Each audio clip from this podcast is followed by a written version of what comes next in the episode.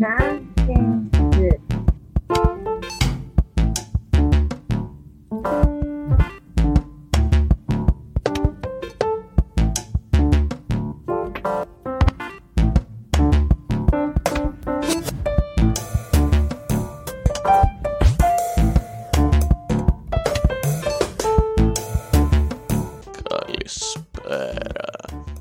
Καλώς ήρθατε στη σκοτεινή μου έπαυλη οπλάσματα της Όχι, όχι, όχι, όχι, όχι, όχι, όχι, όχι, όχι, όχι, δεν θα το κάνουμε αυτό. Είπαμε, όχι, ναι, είναι spooky επεισόδιο, είναι θεματική Halloween, είναι θεματολογία horror, αλλά δεν είπαμε ότι θα κάνουμε και αυτό. Είπαμε, όχι άλλα στερεότυπα. It's as cringy as it gets already που λένε και στους γραμματικιάνους. Oh, δεύτερο στερεότυπο πριν καν πούμε στο κυρίως επεισόδιο. Καλά θα πάει αυτό. Χα, να αναφερόμαστε το πώς το λένε και στο χωριό μου για να λέμε μια αγγλική φράση.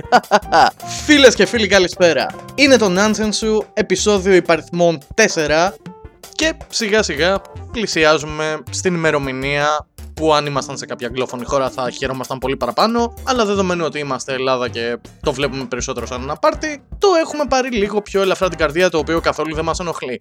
Και αναφέρομαι φυσικά στη γιορτή του Halloween. Σε αυτό το σημείο να ξεκαθαρίσω κάτι. Δεν είμαι σε καμία περίπτωση από τους πολέμιους που έχουν εμφανιστεί τα τελευταία χρόνια και μιλάνε περί Halloween και είχατε και στο χωριό σου Halloween κλπ. κλπ, κλπ. Ίσα ίσα θεωρώ ότι αν είναι να υιοθετήσεις κάποια γιορτή του εξωτερικού, να την κόψεις να τη ράψεις τα μέτρα σου, όπως μπορείς τουλάχιστον, και να την αξιοποιήσεις για να περάσεις καλά, Α είναι το Halloween τουλάχιστον. Εννοώ και στο εξωτερικό δεν νομίζω να νοιάζονται ιδιαίτερα πολύ για τη θρησκευτική σημασία της ίδιας της γιορτής, αλλά περισσότερο για το όλο spooky vibe το οποίο βγάζει προς τα έξω. Με την ίδια λογική, βέβαια, θα έπρεπε όσοι αυτή τη στιγμή πολεμάνε το Halloween και προσπαθούν να μιλήσουν περί ξενοφέρτων έθιμων, θεωρώ ότι είναι και λίγο οι ίδιοι, οι οποίοι κάθε St. Paddy's Day πάνε και αδειάζουν μια ολόκληρη Ιρλανδική pub, απλά και μόνο επειδή τους δίνουν ευκαιρία και καθόλου δεν τους χαλάει εκεί. Οπότε, αφήστε τον κόσμο ώρες-ώρες να χαρεί κάποια πράγματα δεν είναι τόσο άσχημο και στο κάτω-κάτω της γραφής δεν μιλάμε και για κανέναν πολιτισμό ο οποίος αυτή τη στιγμή αξιοποιείται από τους λευκούς με τρόπο που δεν αρμόζει. Μιλάμε για κάτι καθαρά λευκό, πιο λευκό, πιο λουλακί πεθαίνεις και λευκοί κάνουν πράγματα που κάνουν άλλοι λευκοί. Οπότε πιο ακριβώς το πρόβλημα; Δεν γιορτάζουμε εδώ και την Κινέζικη Πρωτοχρονιά, το Halloween γιορτάζουμε. Αν είναι ποτέ δυνατόν. Και μεταξύ μας, το Halloween είναι μία από τις πιο ενδιαφέρουσες γιορτές που με τον τρόπο μου εύχομαι να την είχαμε κι εμείς λίγο παραπάνω με τον ίδιο τρόπο. Εντάξει, μπορεί να μην μεγάλωσα σε γειτονιές που στα ports μπροστά είχαν κολοκύθες οι οποίες είχαν κεριά μέσα. Μπορεί να μην έχω πάει ποτέ μου για trick or treat, αλλά μικρό θυμάμαι που πήγαινα σε ένα φροντιστήριο Αγγλικών και εκεί επειδή ήταν από την Αυστραλία, Ελληνοαυστραλία αν δεν γελούμε οι ιδιοκτήτες, κάθε που πλησίαζε το Halloween, φρόντιζαν πάντα να μας κάνουν ένα μίνι παρτάκι, στο οποίο πηγαίναμε για μάθημα και ανταυτού μας έβαζαν γλυκά, τρώγαμε γλυκά και βλέπαμε κάποια ταινία τύπου Οικογένεια Adams ή κάτι παρεμφερές. Οπότε θυμάμαι ότι από μικρός είχε και κάτι το γοητευτικό και ήταν μια διαφορετική νότα γενικά μέσα σε μια πλήρως ελληνική καθημερινότητα. Οπότε ναι, Halloween. Γιατί όχι, ναι, Halloween. Halloween μου κάνει. Βέβαια, φέτος, κακά τα ψέματα, δεν μπορούμε να γιορτάσουμε το Halloween όπως υποθέτω το γιορτάζαμε τα 3-4 τελευταία χρόνια στα οποία έχουμε αρχίσει και το υιοθετούμε λίγο περισσότερο. Και νομίζω δεν χρειάζεται καν να αναφερθώ στο λόγο. Για μία ακόμα φορά η πανδημία του κορονοϊού έχει βρεθεί εκτός ελέγχου. Οι μαζικές μαζόξεις είναι κομματάκι δύσκολες. Η κυκλοφορία μετά τις 12.30 με αφορμή τα νέα μέτρα είναι ως και παράνομη. Και αυτό είναι κάπως πικρό, όχι επειδή χάνουμε το Halloween, όσο επειδή καλώς κακώς ξανακλεινόμαστε λίγο σπίτια μας, αλλά επ' ευκαιρία μιας και κλεινόμαστε σπίτια μας είναι και μια καλή περίοδος να το περάσουμε λίγο μοναχικά το Halloween. Βασικά τώρα που το ξανασκέφτομαι, πέρυσι στο Halloween, το πιο τρομακτικό πράγμα που βίωσα εκείνες τις μέρες, που δεν το βίωσα κιόλας, ήταν που ήμουν στο χωριό μου, έπαιζα το Evil Within 2 και ξαφνικά φυσάει ένας έντονος αέρας και ανοίγει το παράθυρο από μόνος του, αλλά ήμουνα σε τέτοια ψυχολογική κατάσταση που απλά σηκώθηκα και το έκλεισα σαν να μην έγινε απολύτως τίποτα. Ναι. Αυτό ήταν το Halloween για μένα ε, πέρυσι και γενικά το Halloween για μένα τα τελευταία χρόνια. Αλλά φέτος, σαν να νιώθω λίγο ότι θα μπορούσα να το γιορτάσω λίγο διαφορετικά μέσα σε αυτή γενικά την καθημερινότητα του να φοβάσαι ποιος δίπλα σου έχει τι και να φαίνομαστε όλοι σαν να είμαστε πρωταγωνιστές του The Thing. Τέλος πάντων, επιστρέφοντας στο κεντρικό μας ζήτημα. Και ποιος καλύτερος τρόπος για να περάσεις ένα μοναχικό Halloween, μίζερο θα έλεγε κανείς, να το κάνεις λιγότερο μίζερο μάλλον, βλέποντας κάποιες καλές ταινίες τρόμου. Φυσικά υπάρχουν οι καθιερωμένες ταινίες τρόμου που μπορούν να δουν αρκετοί όπως το Halloween για όνομα του Θεού. Υπάρχει το Hocus Pocus για κάποιους το Nightmare Before Christmas.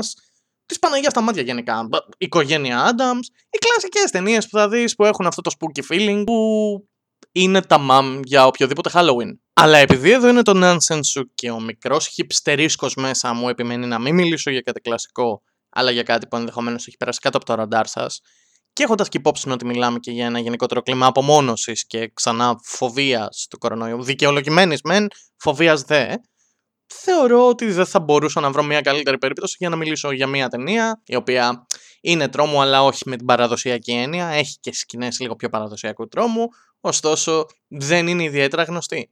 Και αυτή δεν είναι άλλη από το Κάιρο, το οποίο σημαίνει παλμό στα Ιαπωνικά. Οπ, γύρισαμε πίσω στην Ιαπωνία, παιδιά. Ναι, το Κάιρο του Κιγιώση Κουροσάουα, έτος 2001. Η πρώτη φορά που ήρθα σε επαφή με τη συγκεκριμένη ταινία ήταν ή στην εφηβεία μου ή στη μετεφηβεία μου. Ήμουν αναγνώστη του Metal Hammer και θυμάμαι ότι ακόμα είχε την κινηματογραφική του στήλη ο Άκης ο Καπράνος. Σε εκείνη τη στήλη λοιπόν παρουσίαζε την ταινία του μήνα και παρουσίαζε και άλλες τρεις επιλογές, εκ των οποίων μία από τις τρεις επιλογές ήταν μία cult ταινία η οποία πέρναγε συχνά πολύ κάτω από το ραντάρ του κοινού. Και θυμάμαι ένα μήνα είχε αναφερθεί στην ταινία Κάιρο του Κιγιός Κουροσάουα. Εγώ λατρεύοντας γενικά το ιαπωνικό horror και γενικά λατρεύοντας οτιδήποτε είχε να κάνει με η Ιαπωνία και λατρεύοντας και τον cult κινηματογράφο, δεν έχασα την ευκαιρία να το ψάξω. Και μπορεί αυτό να έγινε και χρόνια μετά, γιατί δεν θυμάμαι πραγματικά τη χρονική αλληλουχία των γεγονότων πότε το ανακάλυψα και πότε μετά το είδα. Πάντως σίγουρα το είδα όταν ήμουν φοιτητή στο πανεπιστήμιο και πρέπει να ήμουν ή δευτεροετής ή τριτοετής.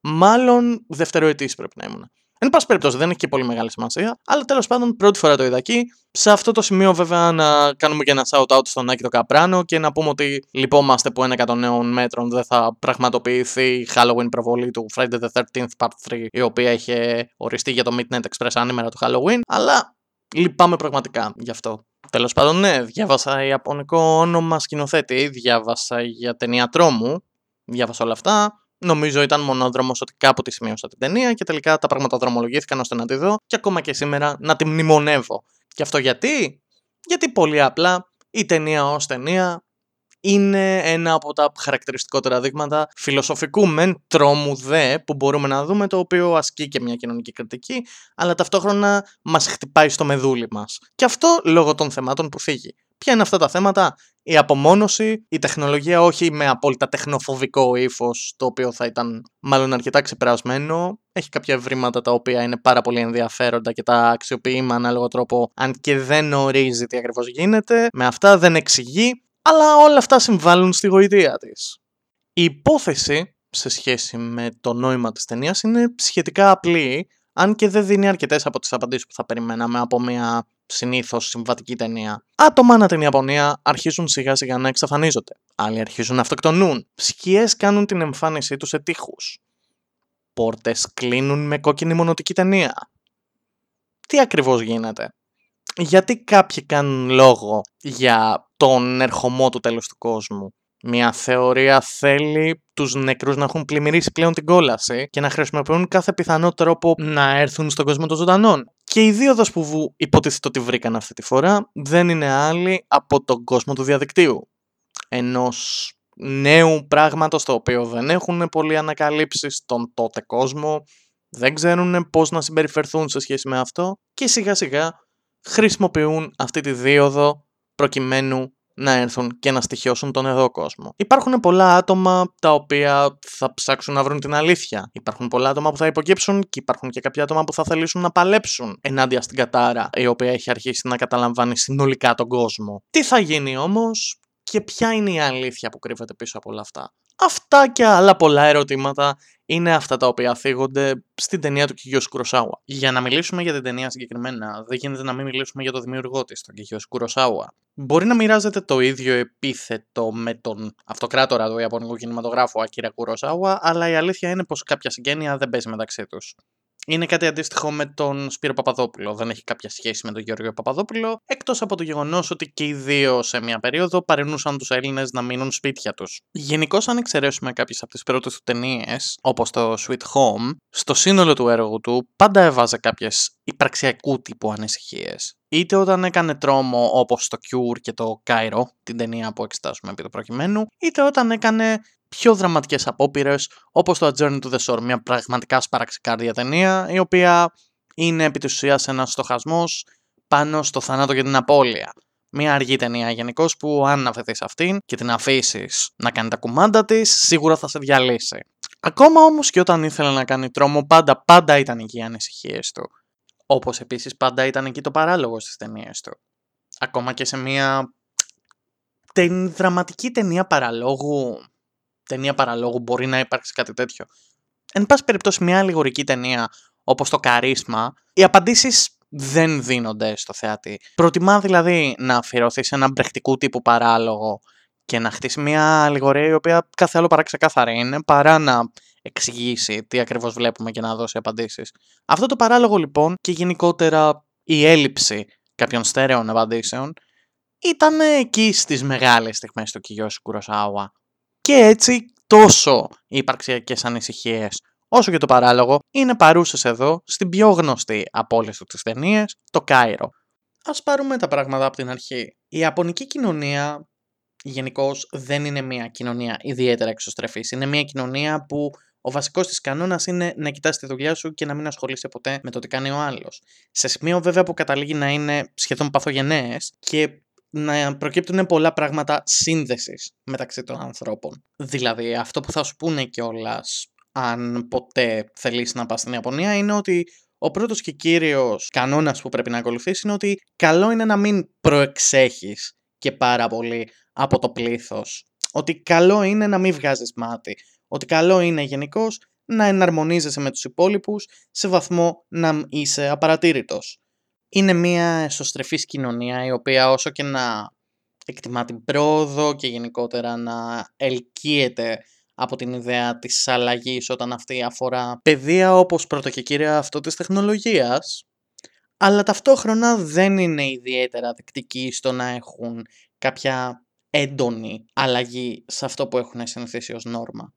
Αυτή η εσωστρέφεια και η τάση προσκόλλησης στην νόρμα είναι και η αιτία που πολλά πράγματα τα οποία στο δυτικό κόσμο ενδεχομένως να θεωρούνται κάπως πιο ανοιχτά να μιλήσει γι' αυτά, εκεί ακόμα θεωρούνται κάπως ταμπού. Και η έντονη κοινωνικοποίηση είναι ένα από αυτά τα ταμπού. Δεν είναι εύκολο δηλαδή να κοινωνικοποιηθείς σε μια χώρα τόσο προσκολλημένη στους ίδιους τους κανόνες όσο η Ιαπωνία. Στη συγκεκριμένη εξίσωση, βάλε και την αιμονή με την τεχνολογία και γενικότερα με την πρόοδο σε αυτήν κάτι το οποίο είναι αυταπόδεικτο και από την ποσότητα των ηλεκτρονικών συσκευών που αυτή τη στιγμή έχουμε σπίτι μας και προέρχονται από την Ιαπωνία και έχεις ένα κοκτέιλ ιδανικό για αυτό που αργότερα θα ονομαστεί χικικομόρι και τον εγκλισμό πίσω από μια οθόνη σε ένα σκοτεινό δωμάτιο.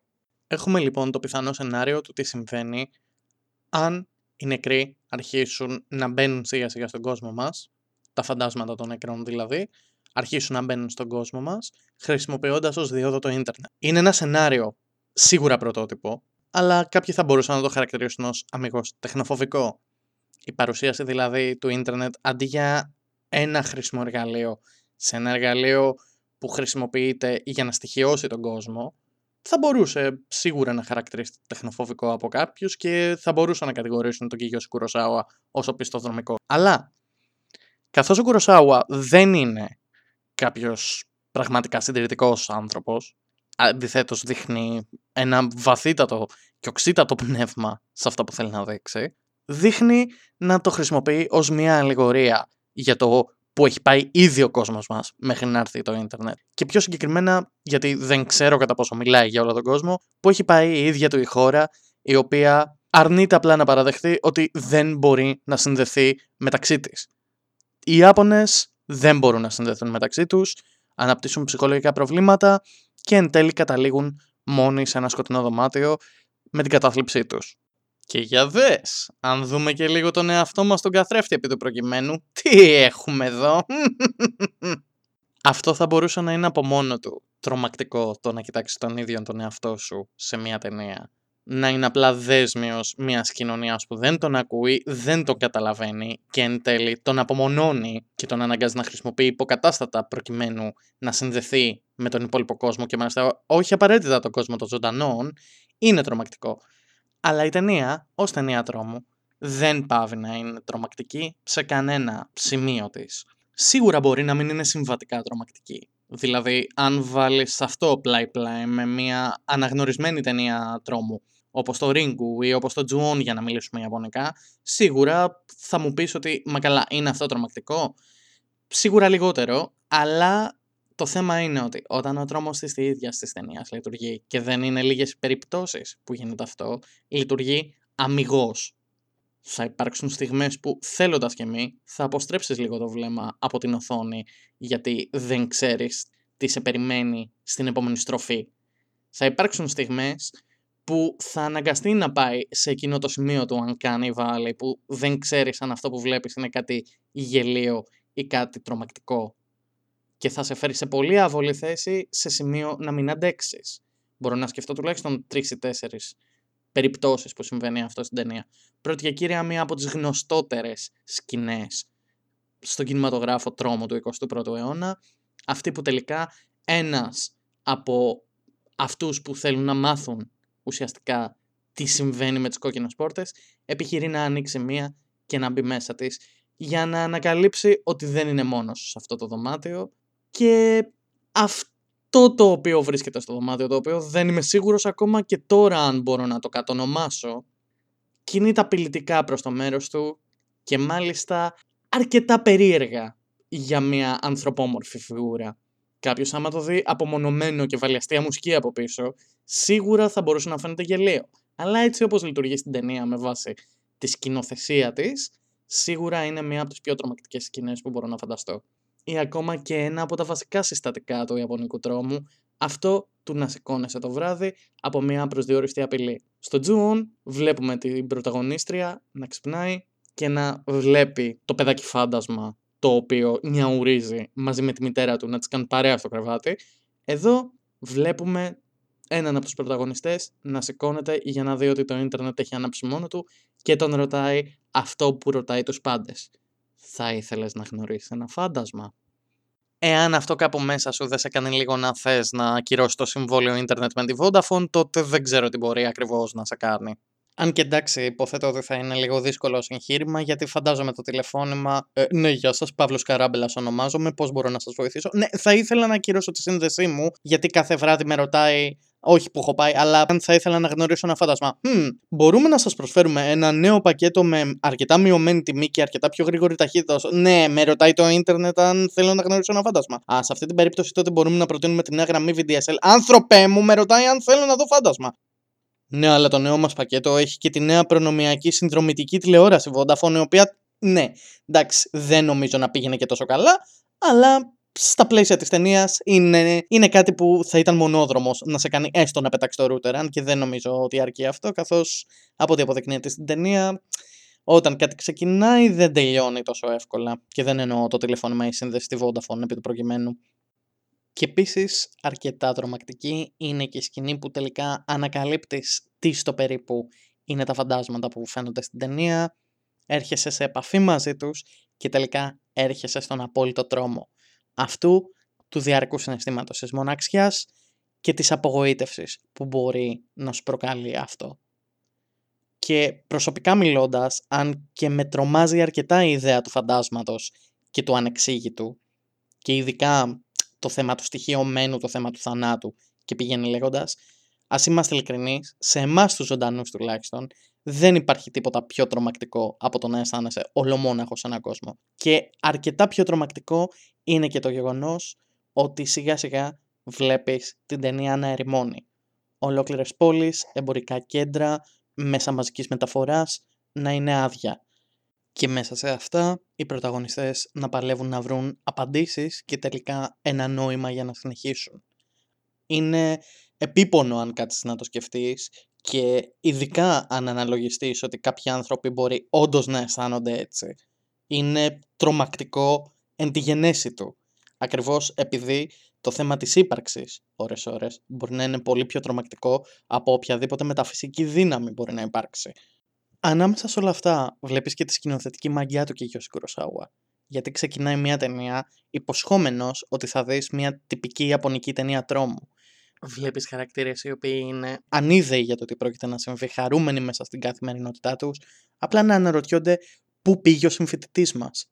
Και εκεί έρχεσαι σε επαφή με την πρώτη τρομακτική στιγμή της ταινίας, η οποία πραγματικά αν με ρωτήσετε είναι ένα από τα πιο creepy εισαγωγικά στιγμιότυπα σε μια ταινία τρόμου που μπορεί να δει κανένας.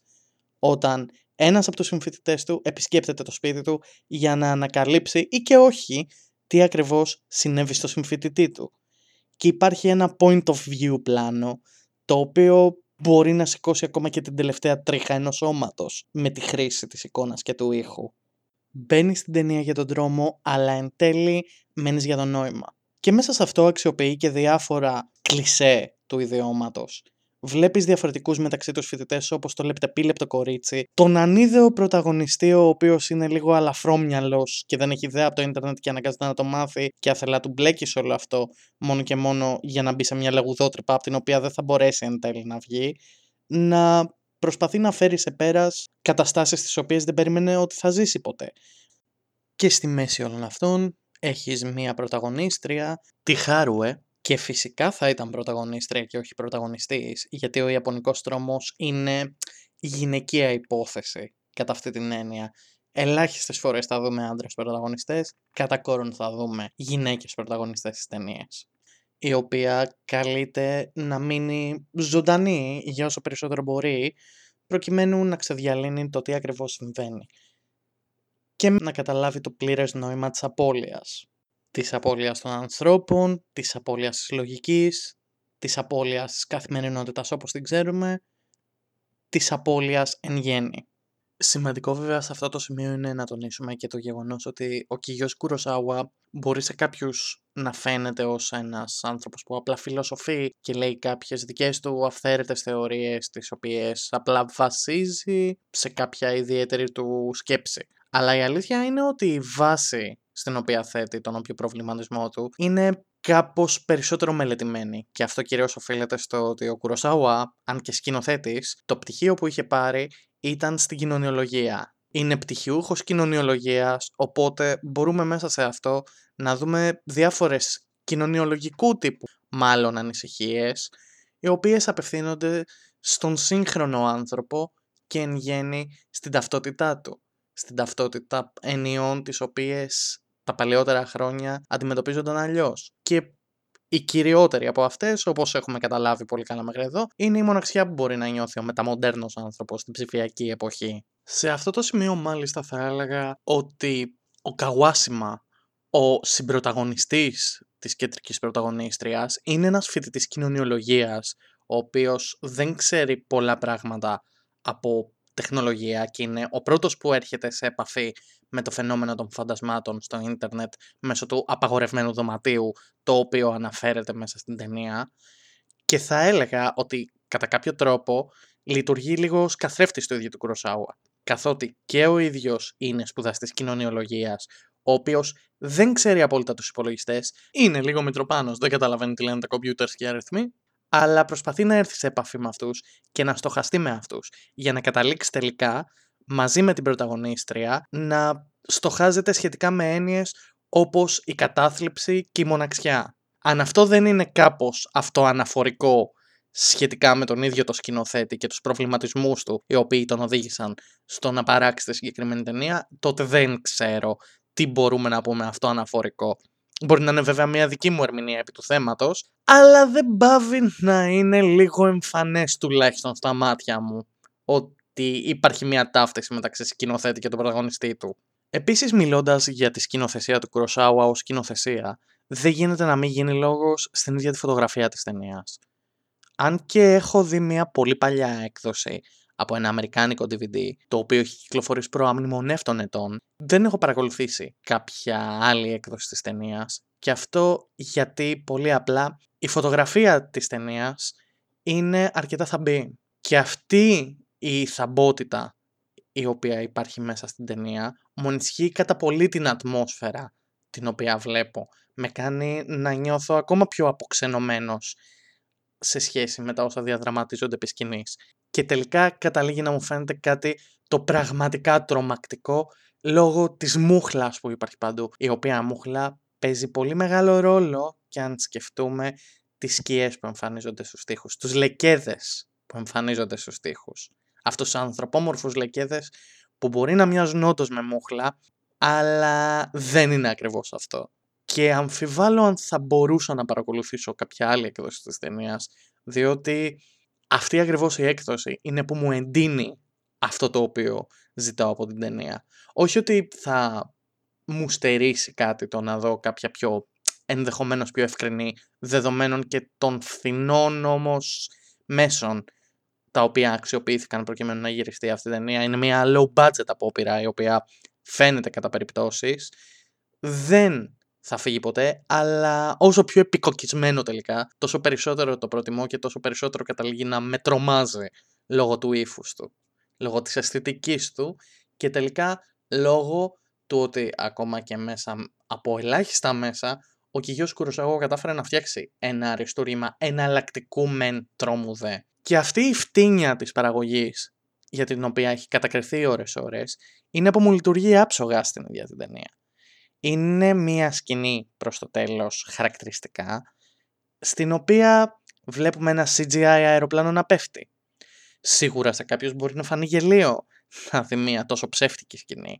Αλλά στο τέλος της ημέρας αυτό είναι που την κάνει ακόμα πιο παράξενη και απόμακρη και την κάνει να λειτουργεί με τον τρόπο της αν αφαιθεί σε αυτήν. Και επίσης αν παρατηρήσουμε και την σκηνοθεσία που έχει προηγηθεί στην ταινία και κάποια τεχνάσματα τα οποία χρησιμοποιεί καθ' όλη τη διάρκεια της ο Κουροσάουα, λειτουργεί άψογα. Ένα άλλο χαρακτηριστικό τέχνασμα που, ας πούμε, που χρησιμοποιεί είναι το γεγονός ότι τοποθετεί τους πρωταγωνιστές του μέσα σε ένα άδειο λεωφορείο μόνοι τους να πορεύονται προς τον οποιονδήποτε προορισμό αλλά στα παράθυρα υποθέτω τα έχει περιτριγυρισμένα με κάποιο είδους green screen και εκεί προβάλλει film κίνησης. Το οποίο επίσης μπορεί να φανεί φθηνό σε κάποιους, αλλά η αποξενωμένη ατμόσφαιρα που λέγαμε προηγουμένως και ίσως κάποια art house αισθητική εντείνεται. Και μιλήσαμε για το παράλογο στην αρχή του podcast. Το οποίο παράλογο, αν το αφαιρέσεις από την ταινία, δεν πάβει να είναι μια ατελής και ίσως ανούσια ταινία. Πρέπει να βασιστείς λίγο στον παράλογο της προκειμένου να την νιώσεις 100%. Δεν πρέπει να απαιτήσεις τις απαντήσεις. Πρέπει να τις ψάξεις μόνος σου. Και στο κάτω-κάτω της γραφής και να μην τις βρεις, δεν στερεί κάτι από την τελική γοητεία, μη γελιόμαστε. Θα ήταν μεγάλη παράληψη επίσης να μην αναφερθώ στον ήχο και την ηχοληψία της ταινίας, είτε αυτός αφορά στον ίδιο τον ήχο, είτε αφορά στη μουσική της. Θα ήταν μεγάλη παράληψη διότι αν κάτι ενισχύει το συνέστημα τρόμου στην ταινία, είναι ο ήχος της. Αυτός ο ήχος λοιπόν, ο οποίος απαρτίζεται κυρίως από αμμπιεντοειδείς λούπες οι οποίες ακούγονται κατά τη διάρκεια της ταινίας, είναι αυτός που δημιουργεί μια κλειστοφοβική ατμόσφαιρα η οποία τελικά σε οδηγεί εκεί που πρέπει να σε οδηγήσει. Και όταν ακούγεται μουσική, μοιάζει λίγο σαν να σπάει την νόρμα του τρόμου που μπορεί να αισθάνονται οι πρωταγωνιστές εκείνη τη στιγμή. Και είναι δύο οι περιπτώσεις στις οποίες ανακαλώ τη χρήση της μουσικής επί του προκειμένου. Φυσικά στους τίτλου τέλους που πλέον ξέρεις ότι η ταινία τελείωσε και το καθιερωμένο J-Rock κομμάτι σηματοδοτεί ότι τελείωσε, αλλά και την πιο σπαραξικάρδια σκηνή της ταινίας, όπου μόλις μπει η μουσική είναι δεδομένο ότι εκείνη τη στιγμή θα λυγίσεις. Και σε σχέση και με αυτά που συμβαίνουν επί της οθόνης εκείνη τη στιγμή, νομίζω ότι είναι δεδομένο ότι θα νιώσεις ένα μικρό λύγισμα μέσα σου. Και αυτό λέγεται σωστή σκηνοθεσία και εκτός της εικόνας. Και αυτό τελικά αποτελεί ένα ακόμα τεκμήριο του γιατί ο Κιγιός Κουροσάουα είναι ο Κιγιός Κουροσάουα. Και επίσης να γίνει ξεκάθαρο το εξής. Όταν μπαίνετε σε αυτή την ταινία και περιμένετε να τρομάξετε έστω και λίγο, θα πρέπει να ξεχάσετε όλες τις δυτικές συμβάσεις. Εδώ δεν θα βρείτε jump scares, δεν θα βρείτε κάποιο ευρέως διαδεδομένο στη δύση horror trope. Αντιθέτως, θα βρείτε ξεκάθαρο ιαπωνικό αργοκίνητο τρόμο που τον βλέπεις να έρχεται προς το μέρος σου και σιγά σιγά σε παραλύει. Δεν είναι ποτέ ευνίδιο, δεν θα σου κόψει τη χολή, αντιθέτως θα σε κάνει να νιώσεις παγωμάρα σταδιακά από τα πόδια σου μέχρι το κεφάλι σου. Εν τέλει όλη η ταινία ακολουθεί την παραβολή την οποία η ίδια θέτει του εν είδη screensaver με τις κουκίδες οι οποίες προσπαθούν να αγγίξουν η μία την άλλη αλλά τελικά όποτε είναι αρκετά κοντά στο να αγγιχθούν η μία εξαφανίζεται και η άλλη εξακολουθεί να υπάρχει. Έτσι και οι πρωταγωνιστές της πορεύονται εν τέλει. Και αυτή η κινούμενη εικόνα είναι που στο κάτω-κάτω της γραφής απεικονίζει το πώς ακριβώς δρούν οι χαρακτήρες της ταινίας. Προσπαθούν να βρουν νόημα από κάπου, προσπαθούν να επιδιώξουν την ανθρώπινη επαφή, αλλά όταν έρχεται η ώρα για αυτήν, κάτι το ίντερνετ, κάτι η ίδια τους σε ψυχοσύνθεση, τους εμποδίζει από το να ενωθούν πραγματικά και να γίνουν ένα. Θα αποφύγουν την ανθρώπινη επαφή και ο αυτοσκοπός της ίδιας της τεχνολογίας που κανονικά ήταν να συνδέει πιο εύκολα τους ανθρώπους, γίνεται ένα μέσο απομόνωσης. Ο Καγουάσιμα και η Χάρουε σιγά σιγά θα αρχίσουν να ανακαλύπτουν τη σκληρή αλήθεια. Όλοι με τον τρόπο τους θα έρθουν σε επαφή με το απαγορευμένο δωμάτιο και τελικά θα μαραθούν, θα συνεχίσουν να υπάρχουν. Θα μάθουν κάτι καινούριο το οποίο θα τους δώσει ένα νέο νόημα. Αυτά θα τα δείτε επί της ταινίας. Αλλά αυτό που έχω να πω είναι ότι με τον τρόπο του σε προβληματίζει σε τρομακτικό επίπεδο. Και αυτό μπορεί σε κάποιους να ακούγεται ως μια πολύ διδακτίστικη δήλωση ότι είναι μια ταινία με νόημα που σε προβληματίζει, μια φράση την οποία προσωπικά συχαίνομαι. Όλες οι ταινίες έχουν το νόημά τους. Από την χειρότερη μέχρι την καλύτερη, κάποιο νόημα πάντα υπάρχει πίσω από μια ταινία. Ακόμα και η μη ύπαρξη νοήματο είναι ένα νόημα καθεαυτό. Από την άλλη, ο Κουροσάουα όμως τι αντιπροτείνει; Ως λύση στο συγκεκριμένο ζήτημα. Γιατί θα μου πείτε τώρα, κάτσε ρε φίβο. Τόση ώρα μας λες για μιζέρια, για δυναμία ανθρώπων να συνδεθούν μεταξύ τους. Μας λες για ανθρώπους οι οποίοι παραδίδονται στην κατάθλιψη. Μας λες για κουβέντες περί μοναξιάς. Τελικά τι γίνεται; Υπάρχει μια πρόταση σε σχέση με αυτό; Ναι, υπάρχει μια πρόταση και αυτή είναι ότι πάντα πρέπει να συνεχίζεις ανεξάρτητα από το τι έγινε. Μπορεί να ακούγεται κάπως, αν όχι δετερμινιστικό, ότι ακόμα και όταν τα χειρότερα σου έχουν συμβεί πρέπει να συνεχίζεις γιατί υπάρχει ένας σκοπός πίσω από αυτά. Ή μπορεί να ακούγεται κάπως αφελές. Αλλά ο τρόπος με τον οποίο δίνει ο Κουροσάουα αυτή την πρόταση είναι γκροτέσκος και εξίσου θλιμμένος με την υπόλοιπη ταινία. Ότι είναι κάποιες αλήθειες με τις οποίες πρέπει να συμβιβαστείς. Τρομακτικές μεν, αλλά από την άλλη ισχύουσες θα μπορούσε να το έχει κάνει πολύ πιο μελοδραματικά και να έχει μιλήσει για τη δύναμη της αγάπης που τα σώζει όλα και ότι όλα θα πάνε καλά εν τέλει παιδιά και παντού υπάρχει ένας φάρος ελπίδας. Αλλά ο Κουροσάουα επιλέγει να μην τηρήσει μια τέτοια επιλογή. Ανταυτού επιλέγει να κρατήσει ίδιο ακριβώς τόνο, να αφήσει ανοιχτά ερωτηματικά και να ρωτήσει τον ίδιο το θεατή στη μέση. Αν ακόμα και αφού γνωρίσεις την αλήθεια θα μπορέσεις μετά να δεις την πραγματικότητα ξανά με τα ίδια μάτια θα μπορέσεις να γίνεις ένας ακόμα άνθρωπος που ψάχνει την επαφή ή θα παραδοθείς; Θα έλεγα ότι σε αυτό το τομέα μου θυμίζει και αρκετά το νέο Genesis Evangelion σχετικά με το νόημα του να βρεις κάποιο νόημα εν τέλει στη ζωή σου και από εκεί και πέρα να επιδιώξεις την ανθρώπινη επαφή και τη συμφιλίωση με κάποιες παντσιμπάντιες αλήθειες. Αλλά τελικά αυτό είναι το Pulse. Μία ταινία η οποία ξεκινάει για να χρησιμοποιήσει κάποια κλισέ μόνο για να τα στρέψει εναντίον τους αμέσως μετά. Ξαναλέμε, μπαίνεις για τον δρόμο, μένεις όμως για την κουλτούρα, για το νόημα Θεέ μου ξερνάω στο στόμα μου και μόνο που τα λέω. Όσοι θελήσετε να αγοράσετε την ταινία, η Άγια αυτή η εταιρεία που ακούεις στο όνομα Arrow, η οποία έχει επιμεληθεί την επανέκδοση αρκετών Ιαπωνικών ανάμεσα σε άλλες ταινιών, έχει επιμεληθεί την επανέκδοση της σε Blu-ray. Και αν με ρωτάτε, για μένα είναι μια σίγουρη αγορά. Αν δεν βρείτε το παλιότερο DVD της Manolia Pictures, το οποίο υποθέτω ότι είναι η έκδοση την οποία είδα πίσω όταν πρώτο είδα την ταινία. Και σίγουρα μετά από αυτήν μπορείτε άφοβα να προχωρήσετε στην ακόμα πιο δυσνόητη και σίγουρα πιο creepy σε στιγμές, πιο εμφανώς τρομακτική ε, προηγούμενη του ταινία, το Cure. Μια ταινία που ίσως μιλήσουμε για αυτήν στο μέλλον, αλλά αν τυχόν βρεθείτε να κάνετε κάποιον μαραθώνιο τρομακτικών ταινιών για Halloween, εγώ θα την έσπρωχνα και αυτή μέσα, όχι ως μια παραδοσιακά τρομακτική ταινία, αλλά ως μια ταινία που ξεκινά με πρόφαση στον δρόμο για να καταλήξει σε ένα υπαρξιακό ταξίδι και κάπως να σπάσω τη μονοτονία του τρομάζω, τρομάζω, τρομάζω, απλά και μόνο για να κάνω ένα διάλειμμα, και ίσως μετά ξαναέβαζα κάτι το οποίο όντως με τρόμαζε. Αυτό ήταν λοιπόν το Κάιρο. Και αυτός είναι ο τεράστιος σκηνοθέτης Κιγιώση Κουροσάουα, τον οποίον με βρίσκω συχνά πυκνά να τον επενώ και στο βαθμό του εφικτού θα προσπαθήσω να ξαναμιλήσω σε αυτό το podcast για αυτόν και τα έργα του. Και αυτό ήταν το τέταρτο επεισόδιο του Nonsense Σου, αυτή τη φορά με θεματολογία τρόμου ενώπιση του πιο περίεργου και απομονωμένου Halloween που έχουμε ζήσει ποτέ. Αυτό ήταν το τέταρτο επεισόδιο του Nonsense Σου. Θα ακολουθήσει ένα ακόμα επεισόδιο με θεματολογία τρόμου. Ήδη έχω σκεφτεί για ποιο πράγμα θα μιλάει και αυτό το επεισόδιο θα το ακούσουμε την επόμενη εβδομάδα.